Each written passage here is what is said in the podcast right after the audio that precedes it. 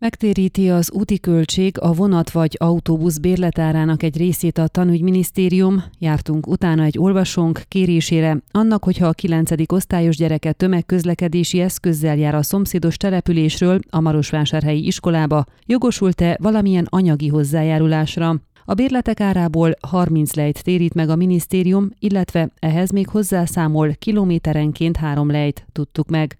Maros Szentgyörgyi olvasónk azzal a kéréssel keresett meg, járjunk utána jogosult-e 9. osztályos gyereke ingyenes buszbérletre. Az erre vonatkozó törvénycikkeit is áttanulmányoztam, de számomra nem egyértelmű, hogy hol kell ezt igényelni, egyáltalán van-e erre lehetőségünk, fogalmazott SE. A kérdés számos diákot és családot érint Maros, illetve Hargita megyében, hiszen nagyon sokan ingáznak a Marosvásárhelyi középiskolákba a környező településekről, akár csak Gyergyószánt Miklósra, Székelyudvarhelyre, illetve Csíkszeredába. A tanügyminisztérium az iskolán keresztül hozzájárul a megvásárolt bérletek árához.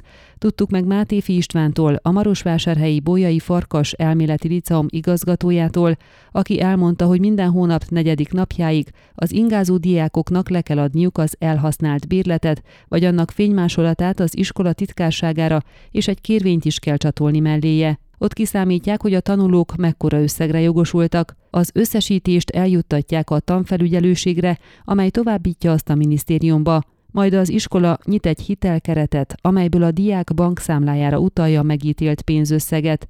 Ahogy Máté István elmondta, egy bérlet árából 30 lejt térítenek meg a diák számára, valamint a megtett távon kilométerenként még három lejt számolnak. Tehát 30 lejt kap hivatalból, és amennyiben 15 kilométer távolságból ingázik a diák, akkor még 45 lejt, magyarázta az igazgató. Ha valaki több mint 50 kilométer távolságról ingázik, akkor azon felül minden kilométerért még egy lejuttatást kap pluszban. Aki más településről származik és a városban lakik, annak fél év alatt 16 útját fizetik ki, hogy hazalátogathasson. Például van egy borszéki diákunk, aki minden második hétvégén hazalátogathat a családjához.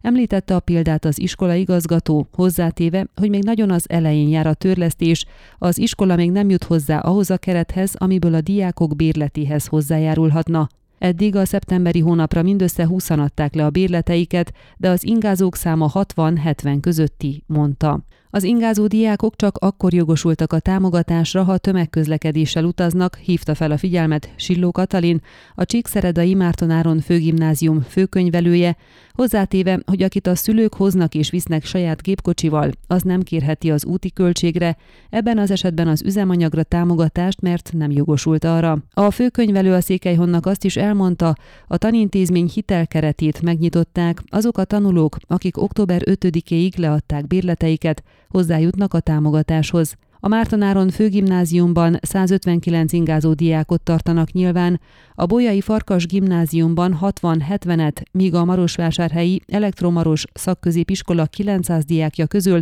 több mint fele, mint egy 500-600 diák vidékről ingázik. Tudtuk meg az utóbbi számadatot Sejem Zoltán iskola igazgatótól. A Székelyudvarhelyi Tamási Áron gimnáziumban is sok olyan diák tanul, aki a környező településekről jár be naponta, tájékoztatott Lackó György igazgató. Még Csíkszeredában már utalják a hozzájárulási összegeket, a Marosvásárhelyen tanuló diákoknak még várniuk kell arra. A szerkesztőségünkhöz forduló szülő miután tájékoztattuk a lehetőségekről, úgy fogalmazott, hogy ez az összeg is több a semminél, hiszen mikor én jártam iskolába, senkit nem érdekelt, hogy édesanyámnak van-e miből kifizetnie a buszbérletet, de úgy vélem, ez túl kevés a bérletárához viszonyítva, inkább megoldjuk mi, reggelente saját autóval hozzuk iskolába a gyereket, tette hozzá. Egy másik szülő, akinek gyermeke egy másik faluból 10 kilométerről ingázik Marosvásárhelyre, örül ennek a lehetőségnek is él is vele, hiszen ha az egész összeget nem, de valamennyit visszakapunk belőle. Mi ennek is örülünk, mert nem tudjuk rendszeresen hozni-vinni a gyermekünket, mondta. Ön a Székelyhon aktuális podcastjét hallgatta. Amennyiben nem akar lemaradni a régió életéről a jövőben sem, akkor iratkozzon fel a csatornára, vagy keresse podcast műsorainkat a székelyhon.pro portálon.